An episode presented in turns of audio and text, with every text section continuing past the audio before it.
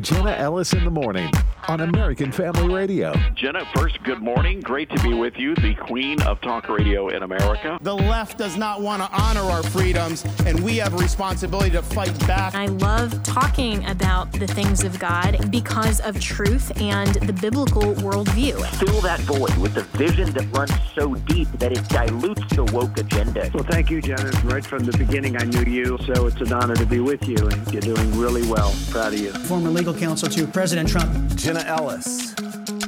Good morning, and we're starting with some good news this morning, and that is coming out of Missouri. They have paved the way for saving kids from gender mutilation, and my good friend Attorney General Andrew Bailey joins me this morning to discuss. And you have had, sir, a significant win at the trial court level in Missouri. Tell us all about it. Well, this is a huge win in the fight to protect kids. We're the first state in the nation to successfully defeat a preliminary injunction that would have blocked our law that prohibits sterilization of children. And that law, our success in court has allowed that law to go into effect yesterday. And it's a safer world for kids here in the state of Missouri than it was 2 weeks ago. Which is so fantastic, and it's amazing that anyone would challenge such a law, but the ACLU did, and you and I were talking yesterday on my podcast, and you let me know that the argument apparently was under the Equal Protection Clause. I mean, this is just so ridiculous. So what were they even challenging?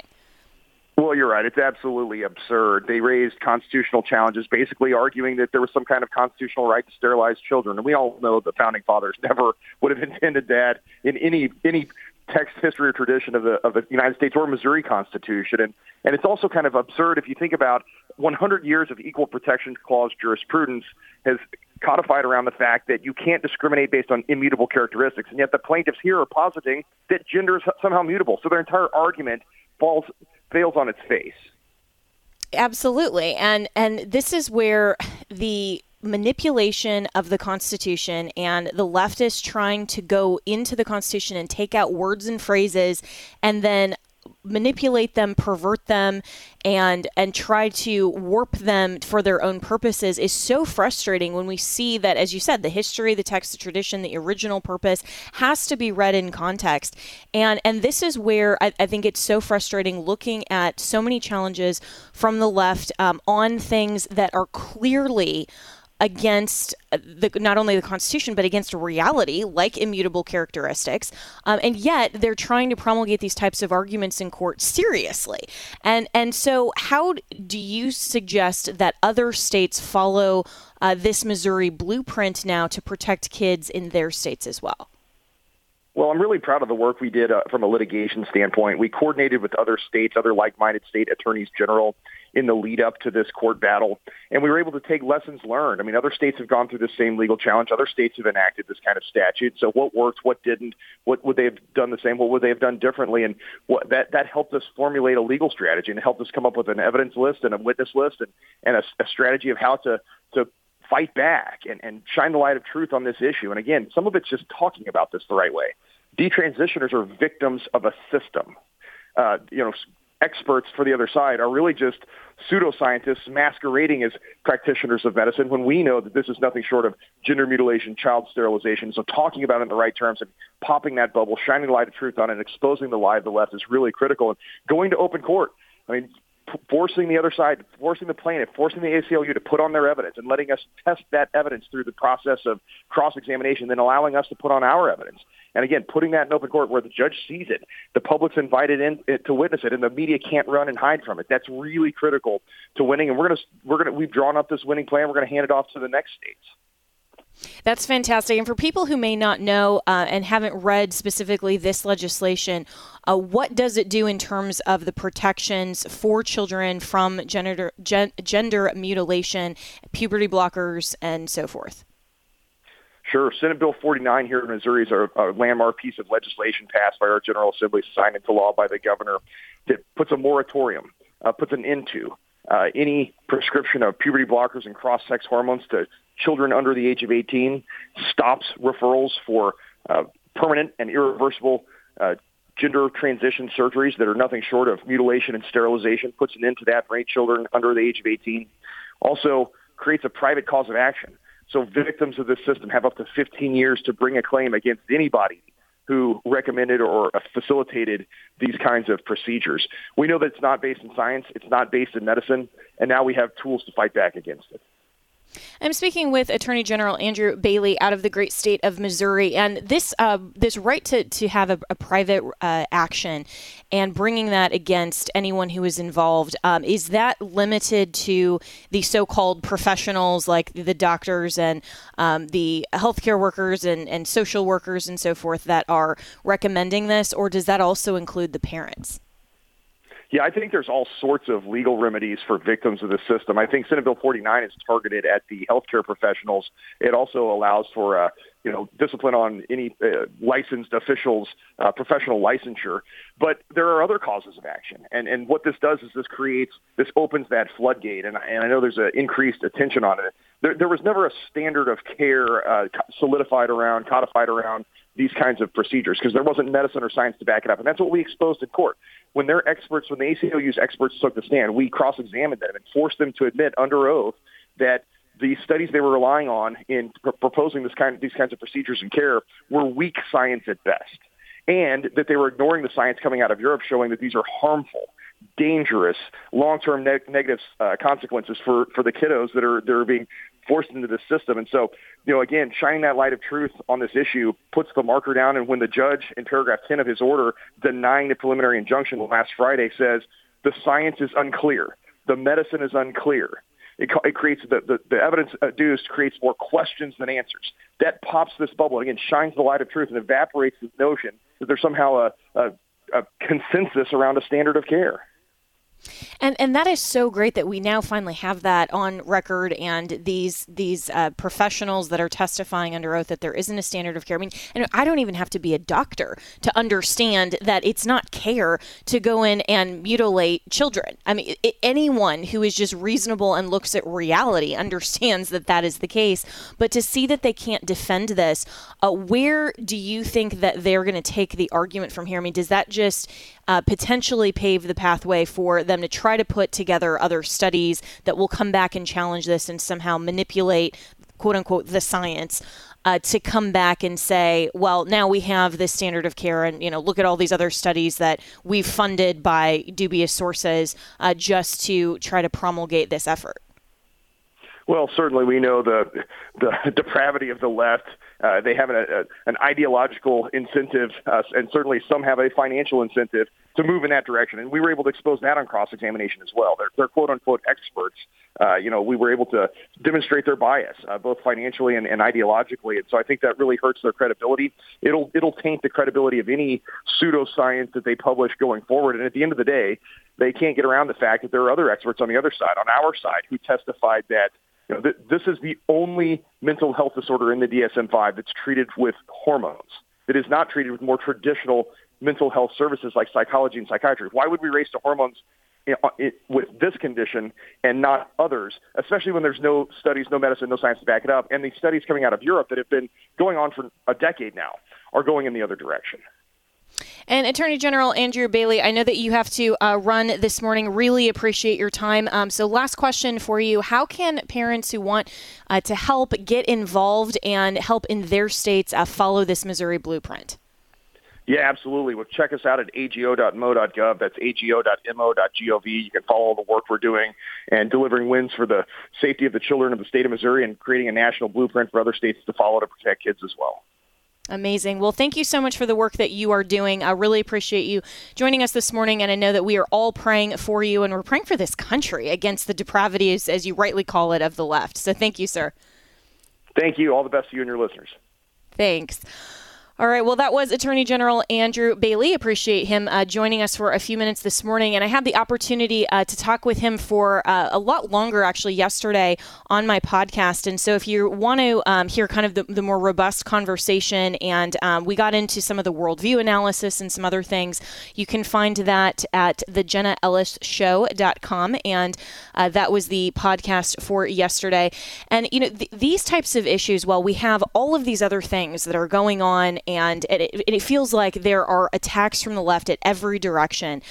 the significant wins that we're actually seeing, I think, are very important to highlight, because we are winning in states that are going on the offensive. And I love that Attorney General Andrew Bailey, among others, Jeff Landry, who's the AG out of Louisiana. There are people, great people in the state of Mississippi, of course, where AFA is located, and others in other states that are moving the needle forward. And I think it's important for us as Christians and conservatives to recognize that being on the defensive always will never actually move the ball forward. And so we have to look at the powers of government and use them, of course, within the margins and the contours of the Constitution and within the limited legitimate powers of government, but actually continue to advance civil society and a more perfect union, as our founders would have said,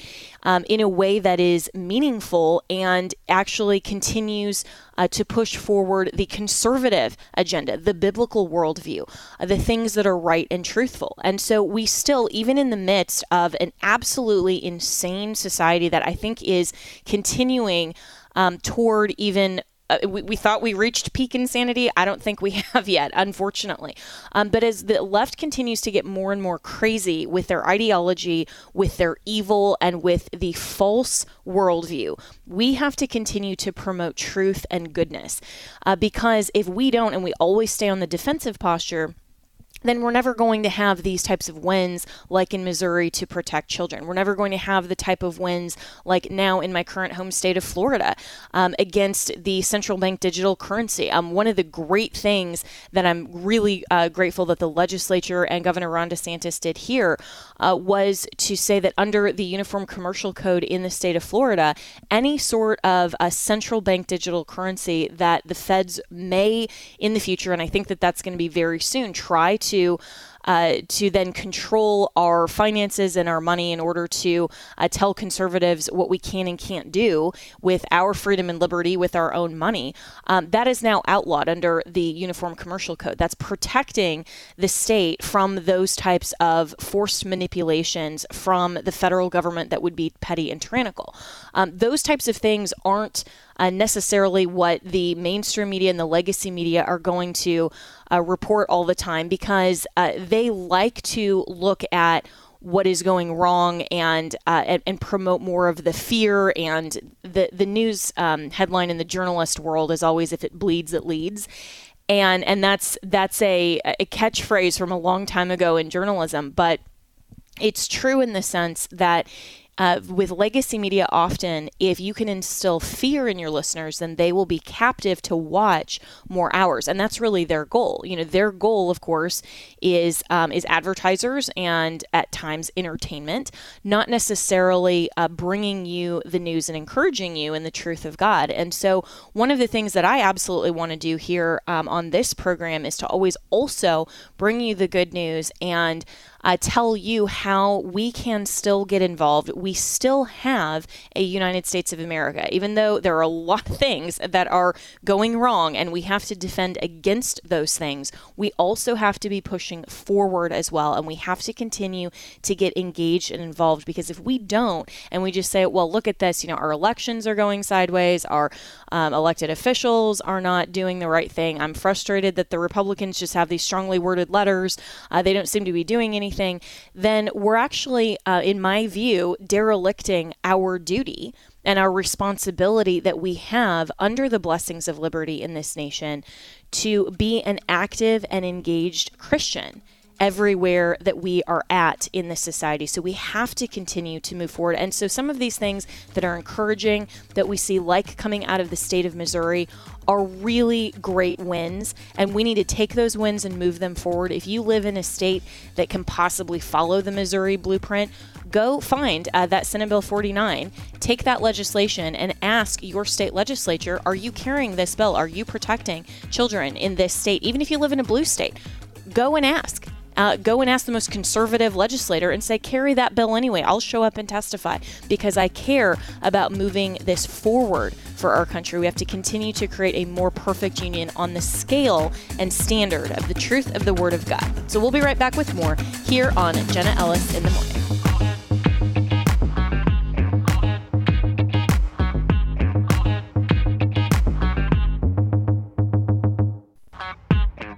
Welcome back to Jenna Ellis in the Morning on American Family Radio. Welcome back. And speaking of good news, Devin, one of our great producers here in the break, told me that pumpkin spice is exploding on menus because there is such a popular demand for it, because I was saying that I am drinking pumpkin spice coffee this morning. Of course I am. And if you are not either, I question your life choices. You should be drinking pumpkin spice. And so I actually went in and Googled this. And according to Restaurant Business Online, their headline is actually pumpkin spice is exploding on menus and it's earlier than ever due to the high demand. Isn't that great? So we always bring you all the good news here on Jenna Ellis in the Morning. But let's turn to now artificial intelligence, which is not necessarily good news. And I think that conservatives need to be very wary of artificial intelligence and the potential dangers that this may impose in terms of government regulation and oversight. And according to a piece in Axios this morning, the CEOs, including Musk and Zuckerberg, are heading to Capitol Hill. So the CEOs of the most powerful U.S. tech companies are heading to Capitol Hill next month for Senate Majority Leader Chuck Schumer's first AI Insight Forum. So that will be very interesting. And joining me now to discuss is Carl Szabo, who is of course, the vice president and general counsel for NetChoice and a professor of internet law at George Mason University. So, Carl, great to have you back on the program. And what do we anticipate from this type of AI forum on Capitol Hill? That seems a little concerning to me. Yeah, thanks for having me back. And it should be, because you know, on the one hand, we want our elected leaders to actually understand information, understand technology, understand what they are being asked to regulate. But on the other hand, it is very likely that this will turn into kind of a food fight grandstand discussion about things that aren't necessarily AI related. Right now, we are having a very immature conversation from many of our elected leaders on the issue of, quote, AI. So I'll give you an example. California introduced a bill to ban and regulate all algorithms. And so what is an algorithm? An algorithm is basically just something that helps me make a decision. So when I push a button on the elevator to go up or down, there's an algorithm, a computer, that decides which floor it should stop at. So right now, we're having very immature discussions on AI. So what I'm actually giving several presentations across the country on this, trying to help people understand what is artificial intelligence, what does it actually mean for us? And more often than not, the conversation devolves into one of two camps. Either AI is racist or AI is the Terminator. And these are issues that we can actually address, that we already have laws on the books to address, and that we are able to deal with today. So, for example, if I were to engage in discrimination, whether it's somebody walks into my office and I don't like what they're wearing, I don't like, something about them, and I give them an inappropriate dismissal, we have laws today, many of them, that make bias discrimination in hiring, lending, housing, all these things illegal. And it doesn't matter how you do it, whether it's me looking at you or whether it's done through a computer. And so what we're oftentimes doing is seeking new laws to regulate things that we can already regulate today. And so from these discussions, I worry that we're going to see a big push to ban AI, to put a 6-month delay on development, or we're going to see certain businesses trying to block competitors and new innovations from coming. And that's really myopic. That's the real danger for us, because we know this. if we ban technology, we ban development, the only people who are going to comply are going to be the good actors. Our foreign adversaries, criminals who are using AI to engage in fraud, deception, theft, all these bad actions, they're going to continue to develop and use AI in ways that we don't want them to. And that doesn't even get to the whole issue of what our foreign adversaries like Iran, China, Russia are going to use and develop and get ahead of us in AI. So that's kind of what I'm expecting. I'm expecting, unfortunately, not much, and giving an excuse for certain lawmakers, certain businesses to stop America's innovation, stop America's development. Wow. And this really does seem very short-sighted to simply say, well, you know, AI is racist, and fit this very neatly into more of the liberal view and bring up more of the DEI sorts of considerations that the left thinks are so paramount, instead of actually addressing the issue, which is what is AI, and if America doesn't stay ahead of this and actually have substantive commentary and discussions about potential regulation, then we're going to get behind. And it also strikes me, as you're saying, you know, these are very non-sophisticated conversations.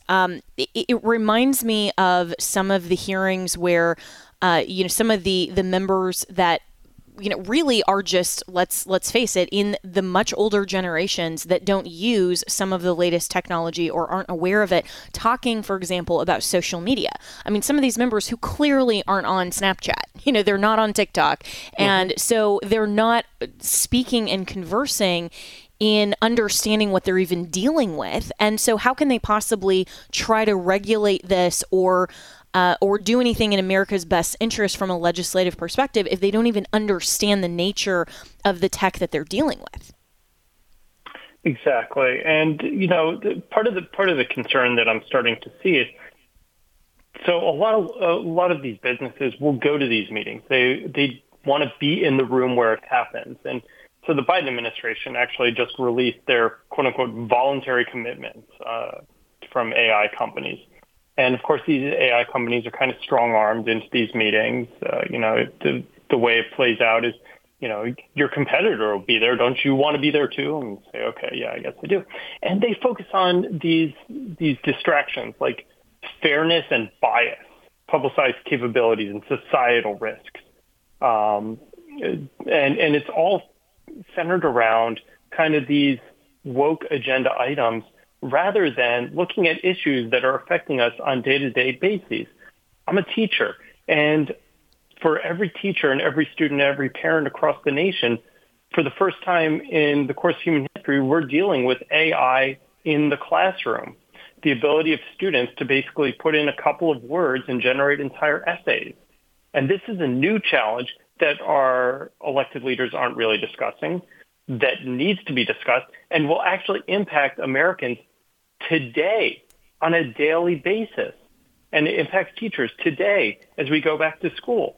And so those are some of the conversations that should be happening, not whether it is going to be used to engage in discrimination, because once again, if anybody engages in discrimination, we have laws today to address it. Not that it's going to become the Terminator and destroy us all, because we can control it. So these are the discussions that need to be happening, is how it impacts Americans today. Yeah, and that makes so much more sense. Carl Szabo, who is the vice president and general counsel for NetChoice, and you also wrote a great piece recently in Fox News, and the title, the headline there is, "The Biden Administration is Giving Away America's AI Dominance and Giving Away Our Global AI Leadership in a War to Advance the Progressive Agenda." So how concerning is this, that the leftists and the Biden administration is attempting to regulate AI based on woke standards instead of metrics and standards that they should be using? Yeah, this is one of the big dangers, too. Look, we've spent the last 3 years having our freedoms just taken away from us. Right now, many of us across the country can't even go and buy a gas stove. And the lack of energy independence has made us critically dependent on foreign adversaries like Russia, like Iran, for their oil because, well, basically we gave away our energy independence. What we were seeing from the Biden administration is the same effort to give away our technological independence. We are hearing calls from the quote-unquote elite to stop development of artificial intelligence, whatever that may be, because of the potential societal risks. They want to make sure that AI doesn't create disinformation or misinformation or election interference, whatever those terms may or may not mean to people on the left are very different from what they may or may not mean to people on the right.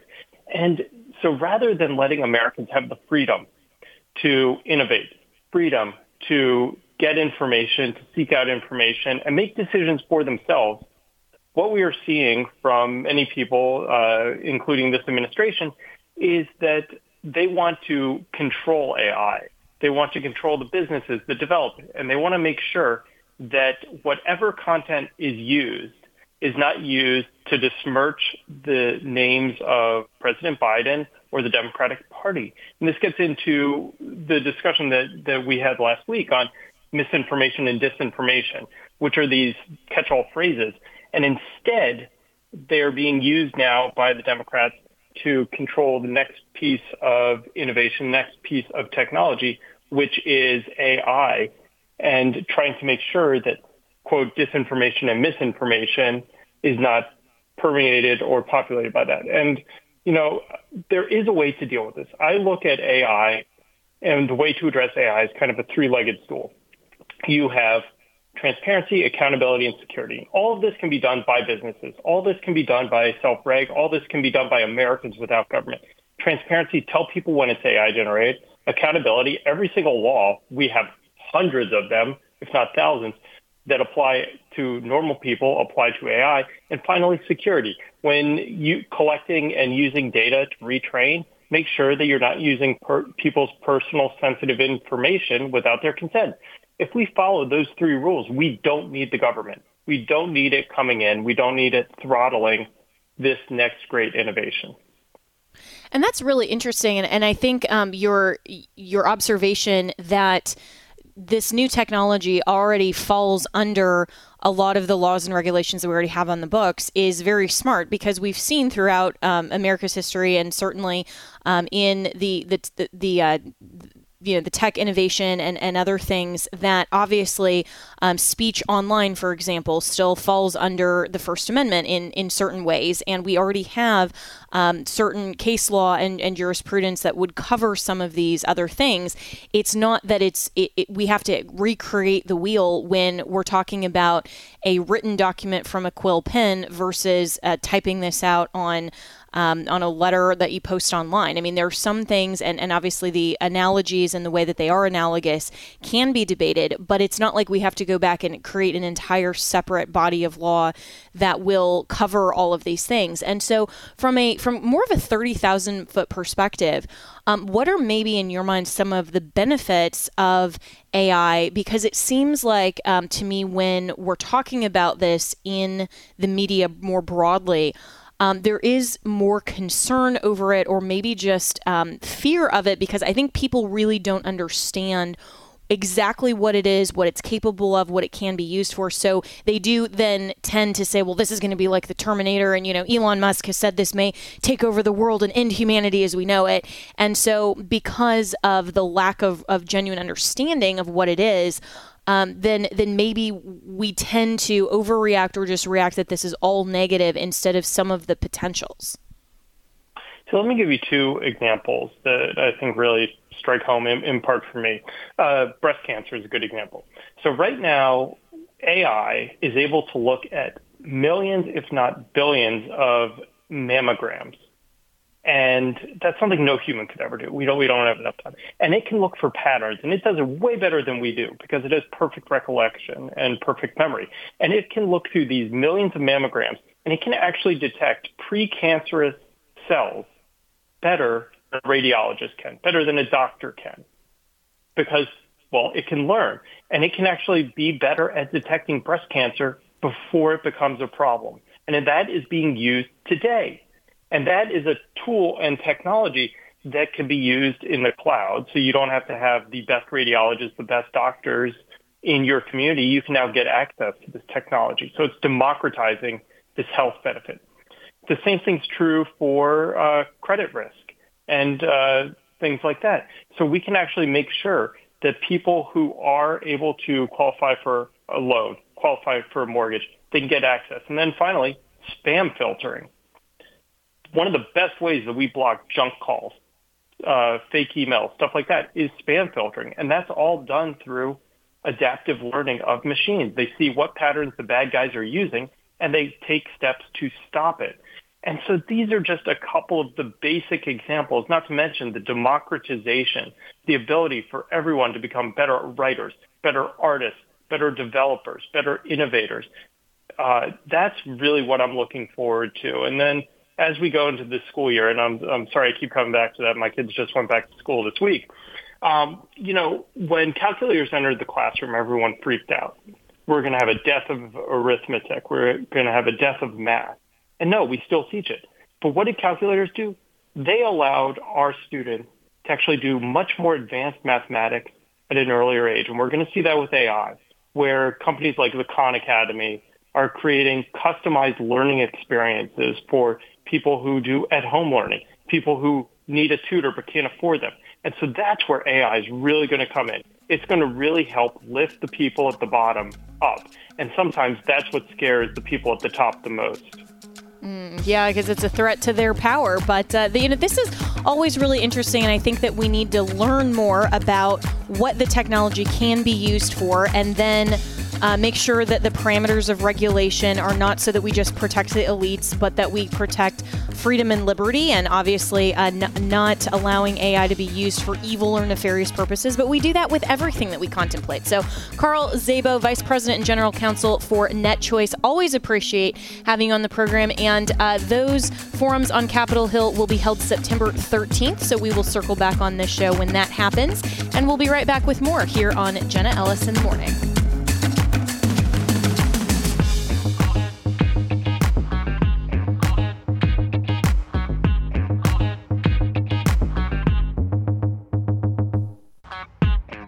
Welcome back to Jenna Ellis in the Morning on American Family Radio.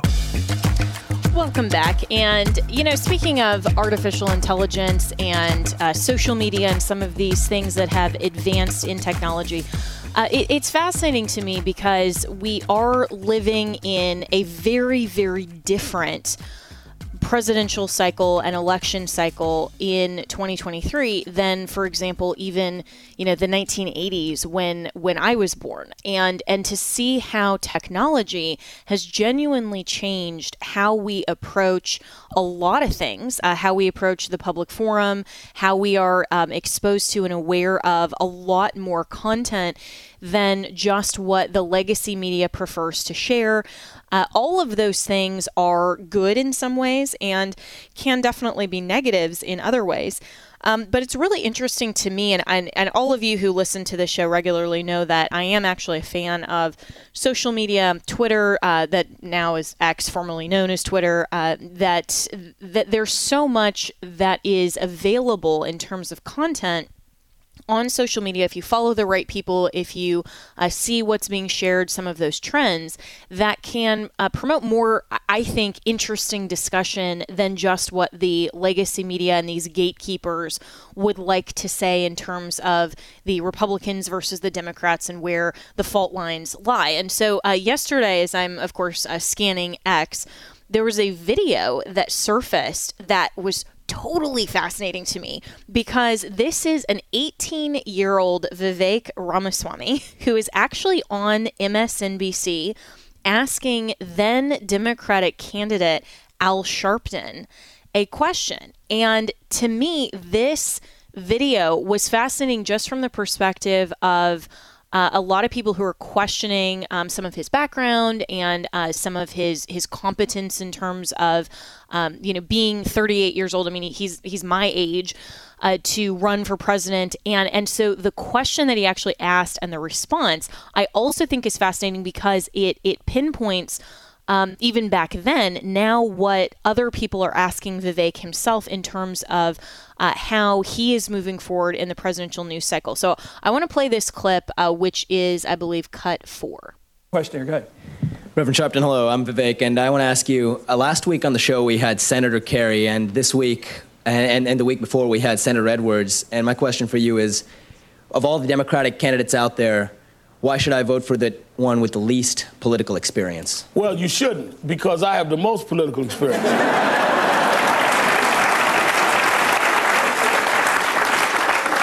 I got involved in the political movement when I was 12 years old. And I've been involved in social policy for the last 30 years. So don't confuse people that have a job with political experience. Whoever the head of some local bureaucracy has a job in Cambridge, that doesn't mean that they have political experience, and it doesn't mean they have the experience to run the United States government. So I think that we confuse title holders with political experience, as we have seen with the present occupant in the White House. George Bush was a governor and clearly has shown he doesn't have political experience.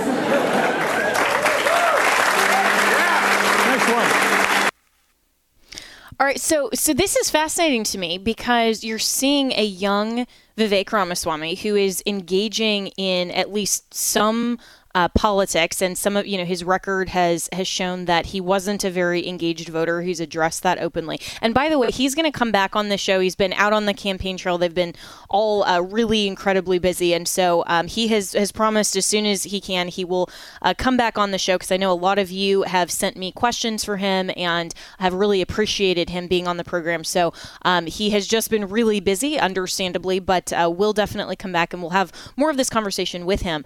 But I think what's interesting here on a number of levels, but what's interesting in this particular clip is that he's asking the same question about political experience that is now being asked of him. And so the question that a lot of people asked on social media when somebody just out there found this clip, and I think it's fascinating how people can go back into the archives and they can bring up some of the stuff in the past. And sometimes it's not really relevant, or it's meant to just, humiliate, or to say, oh, look, you're so different now than you were 20 years ago. And it's like, yeah, hopefully all of us have moved forward in terms of advancing our worldview, being perfected in the image of Christ. If we are Christians, that should be our goal. I hope that my views have gotten better over the last 20 years in terms of being more and more Christ-like.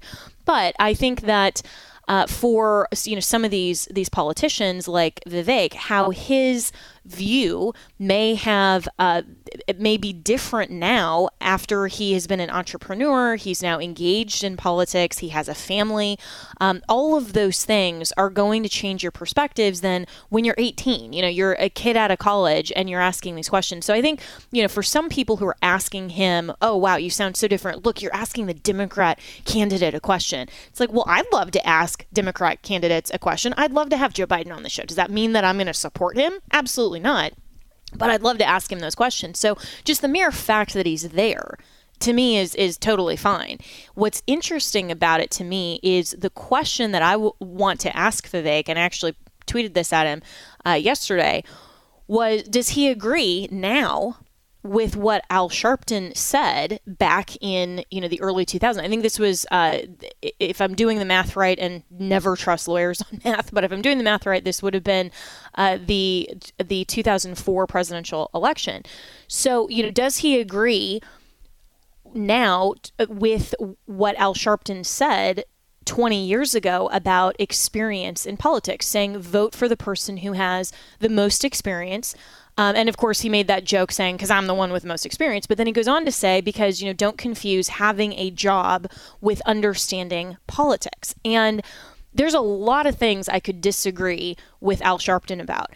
But I actually think there's a nugget of truth there, that you can't just say that because we are all, well-meaning, good citizens and we want to engage in politics, that necessarily means we understand some of the ins and outs of political power, of our Constitution, staying within the margins of the Constitution, like we talked about earlier in the show. And I think that is one of the pitfalls, frankly, of Donald Trump's first 4 years in his administration was that he was a great CEO. I think at the time, you know, very much needed in our country in 2016.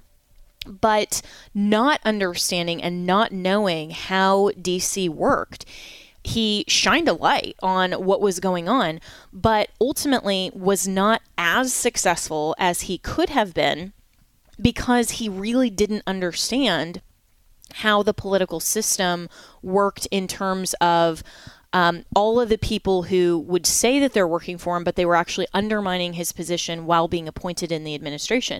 My good friend Ken Cuccinelli, who worked for the Trump administration, said on this show a couple of months ago that he was so frustrated when he was in DHS that there was a lot he couldn't do, that he knew that the president wanted to move forward with his agenda, that Ken actually couldn't do because of the other people that were around him that were also appointees or, you know, other members of the deep state. And that's a whole other problem. But I think that raises an interesting question, not only for Vivek, but for the rest of some of these other candidates that we are all considering in terms of a primary. So Vivek did respond. He actually posted the clip himself and said this: "I'll give the 18-year-old version of myself a pat on the back for eliciting the most sensible words to ever come from that man's mouth. 20 years later, it's funny how the tables have turned." And he puts a smiley face emoji. So I think that was a fun nod to, I see this clip, I'm going to address it. But he really didn't get to the substance of the question, which is, does he agree with those, in his term, sensible words that you need to have political experience? And of course, you know, now Donald Trump does have political experience, and he's certainly seen that in his first 4 years of office. But for Vivek, he is coming in saying he's the outsider and doesn't have political experience. So does he agree 20 years later with that? I don't know. I think it's really, really interesting. So that could never happen, really, you know, some of those clips, unless you have a producer on legacy media that finds this and the anchor decides to use their time to play this clip. And a lot of times, unfortunately, it's more of a gotcha moment. They don't preview it and tell the person coming on, hey, I'm going to play this for you. I mean, even when I used to go on networks on behalf of President Trump when I was still working for him, a number of the leftist news networks would try to at times use my words against me, and I'd be like, no, I'm consistent. Glad you played that clip. Let me expound on that for you.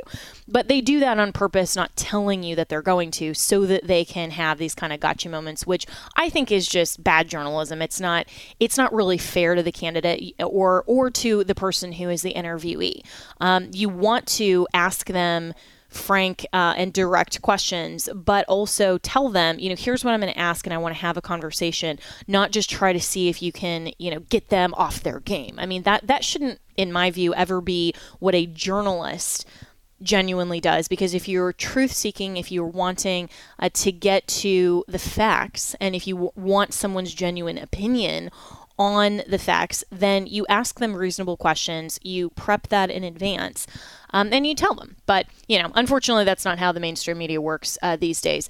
But I think that overall, the landscape of social media can give rise to some of these clips that are totally fascinating that we would never see in any other context. And speaking of legacy media interviews, NBC asked Governor DeSantis on the Trump indictment and weaponized government. And this clip also surfaced on social media yesterday because a lot of people, myself included, were asking Governor DeSantis why he really hasn't addressed this openly. And in my view, I think no matter what you think of President Trump as a candidate, Governor DeSantis decided to run in this cycle where he knew very well that not only had the New York indictment been handed down, but that there was potential indictments coming out of, you know, the DOJ and now this one out of Georgia.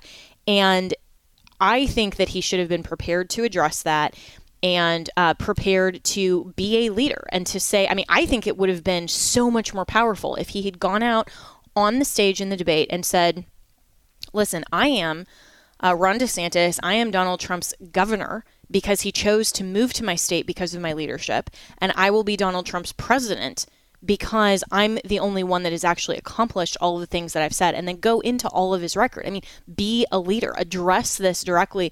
Don't just ignore it because it happens to be your political opponent. Otherwise, you're ignoring the scope of what's happening to everyone else. I mean, myself included now, but also all of the Americans over the last, 4+ years that have been targeted by a weaponized left.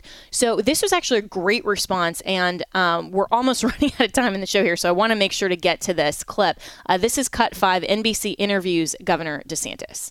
You believe the justice system is two-tiered, that it's weaponized, but when Trump is spending his arraignment day attacking you, I mean, why not fight back and point out the downsides of being a president who is under 3, maybe 4 indictments? Well, couple things. One, it's not really about Donald Trump, because I think that if the justice system is not fair, if it is weaponized, and I talk more about Mark Houck, who was a pro-life activist, had a SWAT team go to his house. I talk about the parents that were identified going to school board meetings in Virginia. Talk about the fact that the FBI had a memo identifying traditional Roman Catholics as potential terrorists. But it ends up being about Trump. But that is ultimately why it's more important than just one former elected official.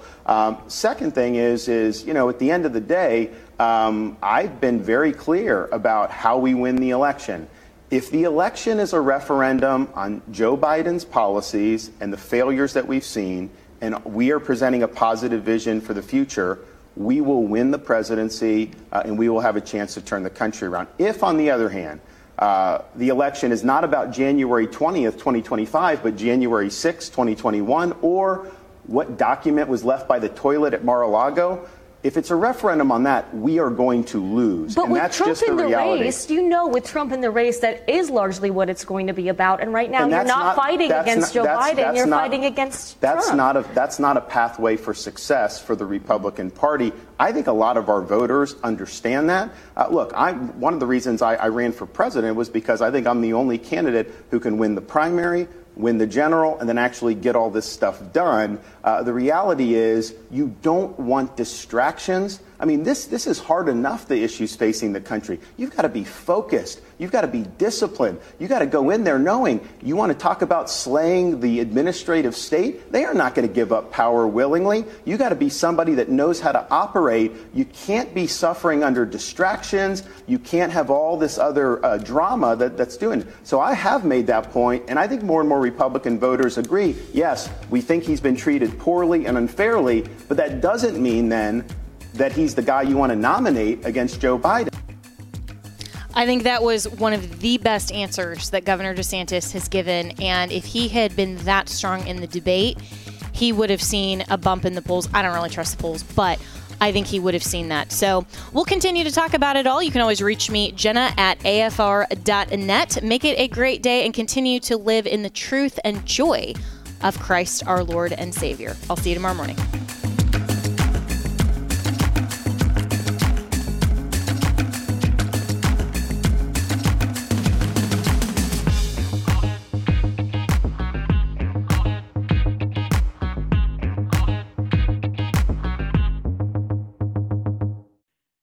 The views and opinions expressed in this broadcast may not necessarily reflect those of the American Family Association or American Family Radio.